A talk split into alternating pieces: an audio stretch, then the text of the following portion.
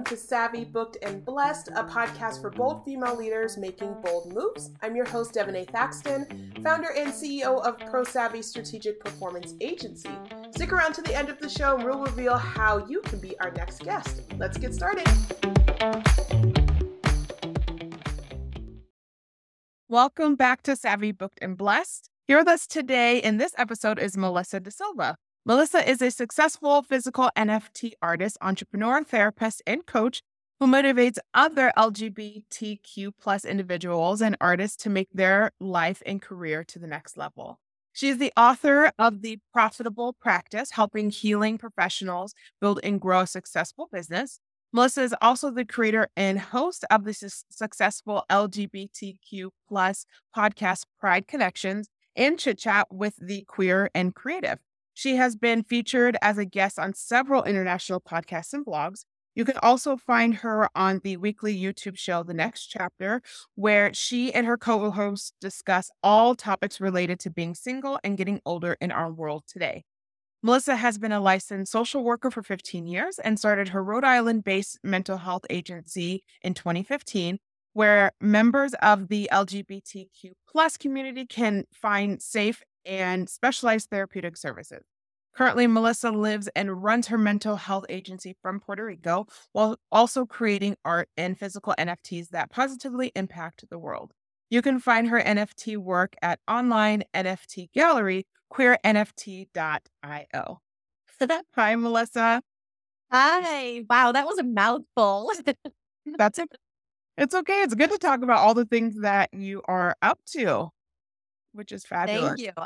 I love talking about everything that I'm up to because I'm always up to a million things, it seems. Like. Yeah, I have tons of questions, but the first question I have is what the heck are NFTs? I know a little bit about them, but tell us a little bit more about what they are.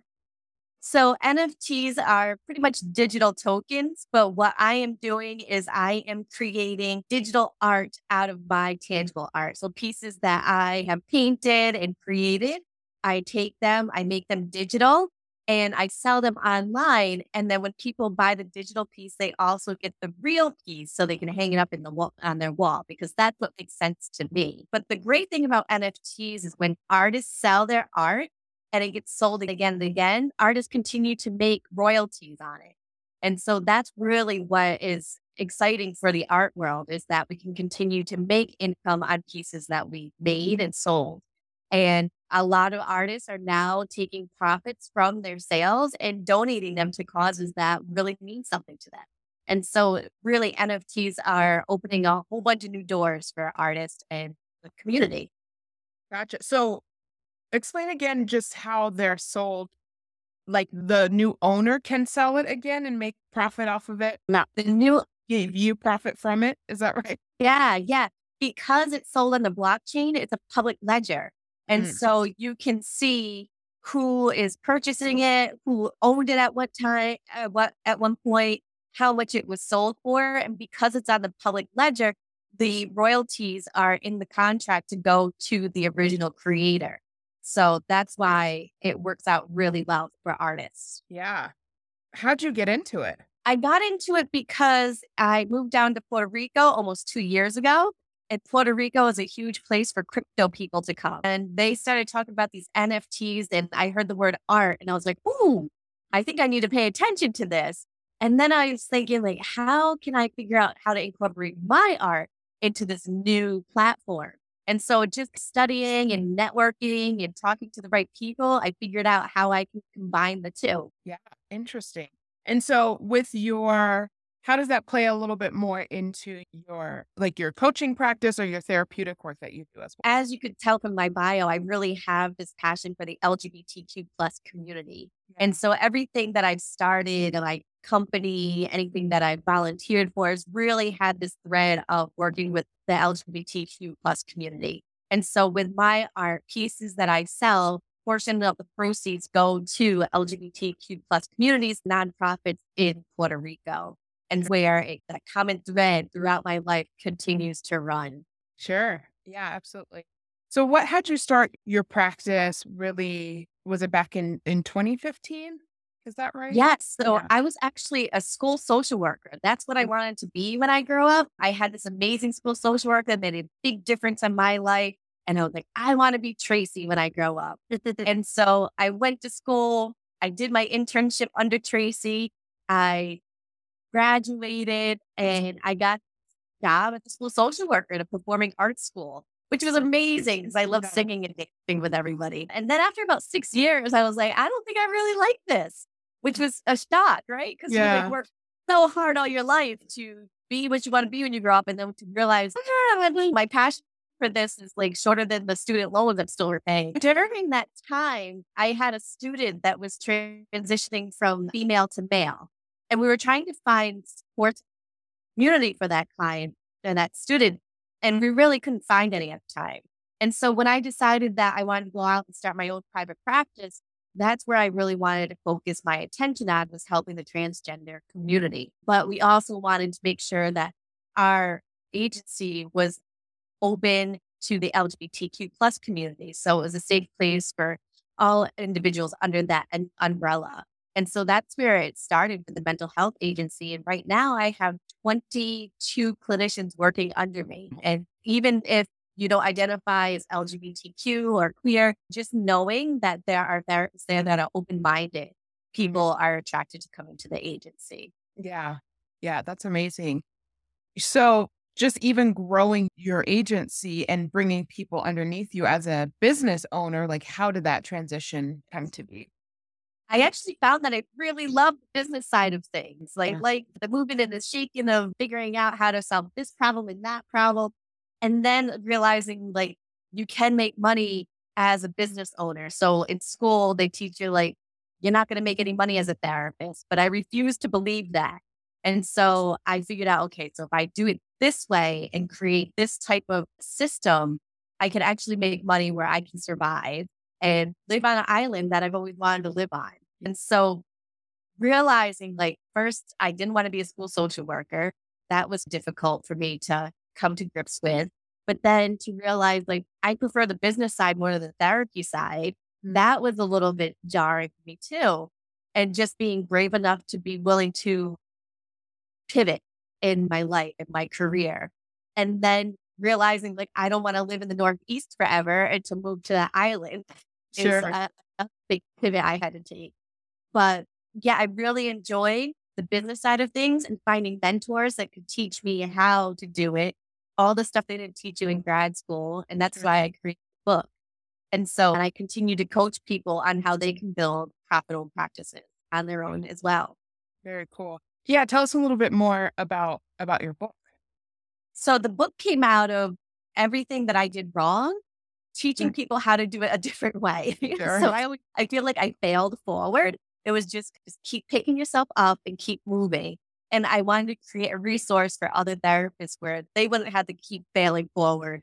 They could read this book. They can get these tips before having to have that experience themselves. Yeah. And so now you can purchase that book in Kindle or paperback on Amazon. And I get people probably like once every other month say thank you for supplying this information for us.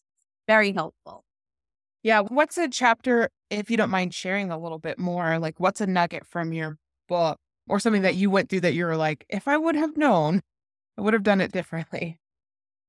Oh, if I would have known how difficult insurance companies are to deal with as a provider. Oh, insurance companies? Yeah, dealing yeah. with insurance companies. It is like a nightmare just mm-hmm. as a mm-hmm. provider. It's a system that is really broken for everybody involved in it. They don't want to pay providers. They want to take the money from clients and, and the prices that they charge and they treat therapists different than doctors. Like sometimes when you go to the doctor's office and say the procedure is $200 and insurance covers 160, you get a bill for the $40. They don't do that for therapists. It's we will pay you $40, $40 and that's all you get. You can't charge the client the extra. It's just against the agreement. We're not supposed to talk to other therapists about what they get paid because not everybody gets paid the same. Insurance companies will say, no, there's too many therapists in the area that take our insurance, so we're not going to panel you, which isn't true because we have people calling up saying, I can't find a therapist that takes this insurance. So the person, the, the insurance companies will always win in the end.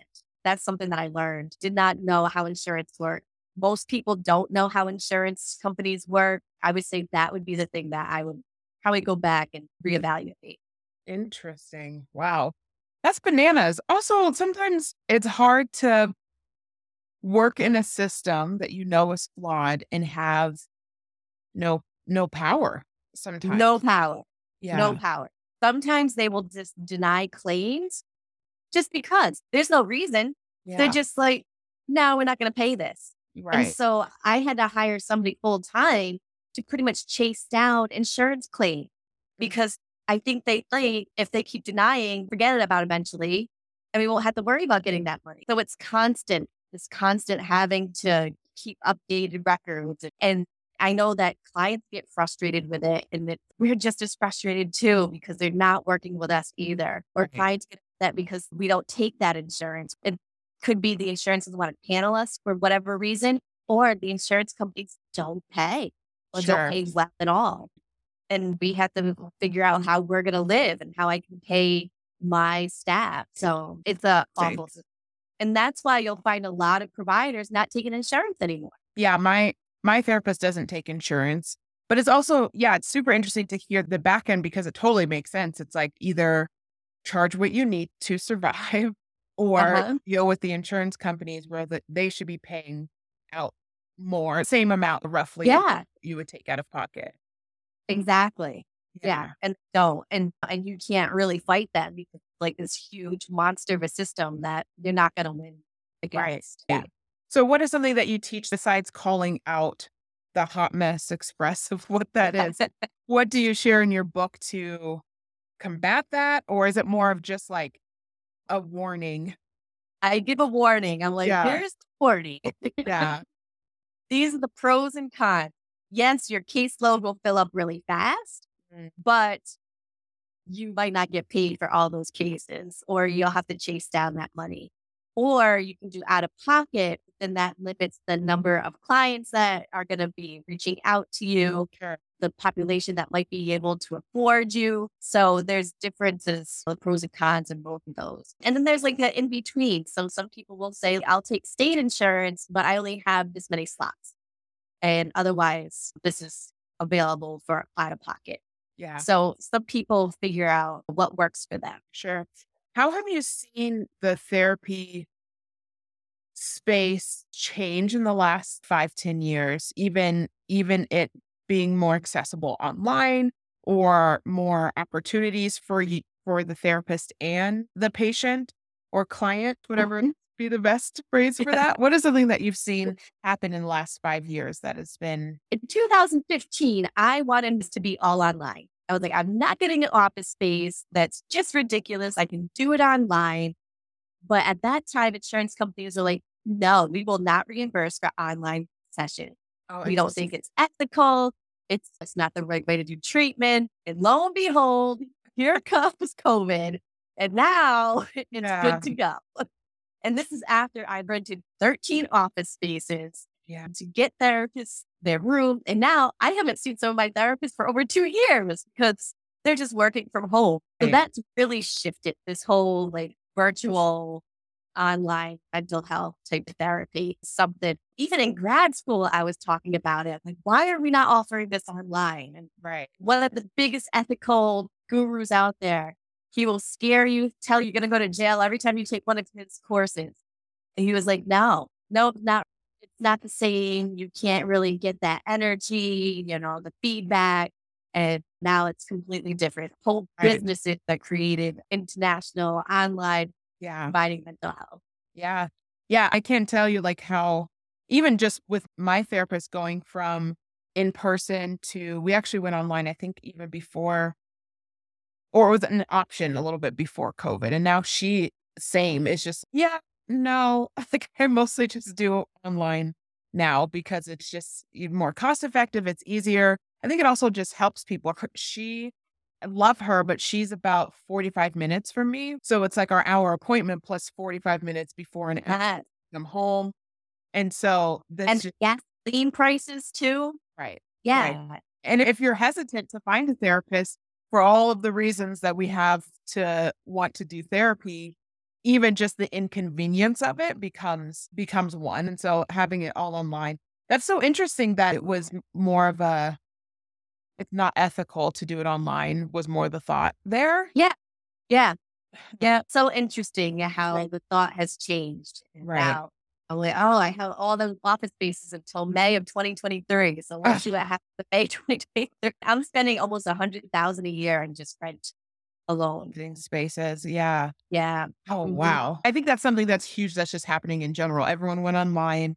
Oh, even before I started my business around that time, it was interesting to see of we were already at like half and half online and in person, but it was interesting to see all of a sudden it was no, no working from home. And then it was like, oh, okay. Now all of a sudden, Yeah. Oh, so- yes. interesting to see that that shift for sure in general, Yeah.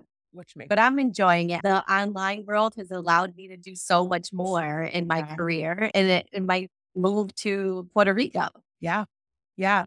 What was that?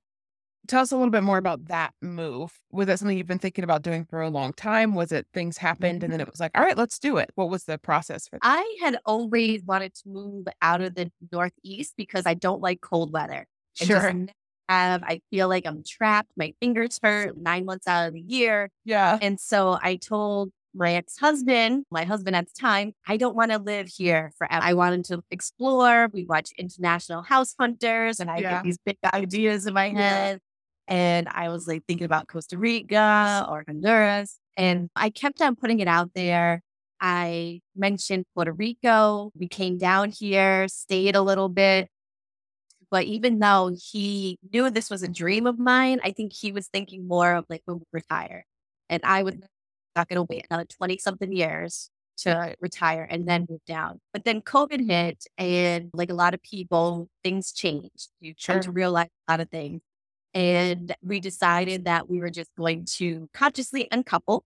I mm. decided that I did not want to be married anymore. It ran its course. We were together for 14 years. Yeah. We still care about each other, but we were not meant to be together forever. We just Sure. don't have much in common anymore. And so that was the opportunity I took. I said, now that we're not together, I'm going to move to Puerto Rico. Yeah. And so I was like, I'll go check it out for five weeks. And I came down for five weeks and then I signed a six month lease. And from there, I was just like, well, just continue to stay here. yeah.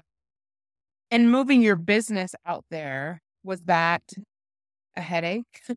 or was it? Not really. Yeah. I have a really great staff. And I even brought my staff down here at one time too. And I was like, this is what I'm manifesting, just so you know. We had an office space that was like my Puerto Rico manifestation dream. And so when I said, Hey, I'm going to Puerto Rico, there was no surprise. Sure. And and then my assistant ended up moving to North Carolina. So we still have one person that's still in Rhode Island. But yeah, they weren't surprised. We've been able to adjust to this online world and it's been working out really well. Yeah.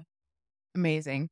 And it's so great when you are able to just like manifest, decide, and then take the action and just see like that Mhm. full circle come to be. And you're like, did that.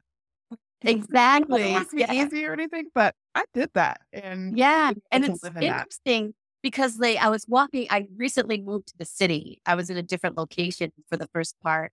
And I'm walking around the city yesterday and I'm like, I was here with my ex-husband like five years ago. yeah. And to realize like I would be here five years later as my home. It's just really interesting to reflect back on the journey that has come over the past few years. Amazing. I love to hear it. Melissa, if anyone wants to find you or find any more information, where can they find you? You can find me at melissadasilva.com. Awesome. Perfect. And is there anything else that you would like to plug? Anything else that we can find or purchase? Any NFTs? I know we have Yeah. NFT. Oh, yes. And you can find all my art on melissadasilva.com and we'll bring you right over there. Perfect. Thank you so much. It was so great having you on the show. Thank you. Thank you. Thanks for everyone listening. We'll see you on the next one.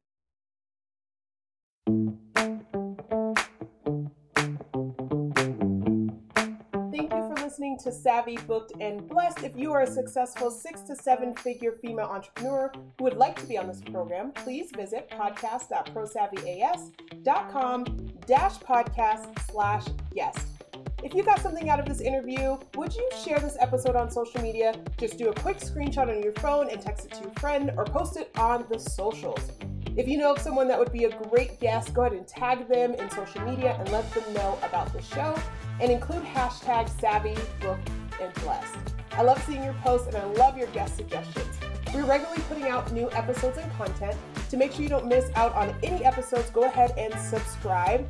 Give your thumbs up, ratings, and reviews. They definitely go a long way to help promote the show. It means a lot to me and my team. Thanks for listening. We'll see you next time.